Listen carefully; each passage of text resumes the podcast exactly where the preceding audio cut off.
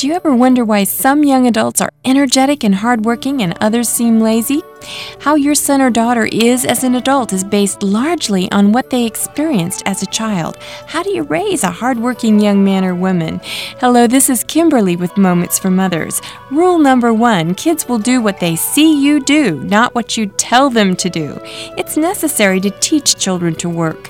Little ones want to help sweep, cook, do laundry. Don't discourage this attitude by saying you're too little or this is too hard for you.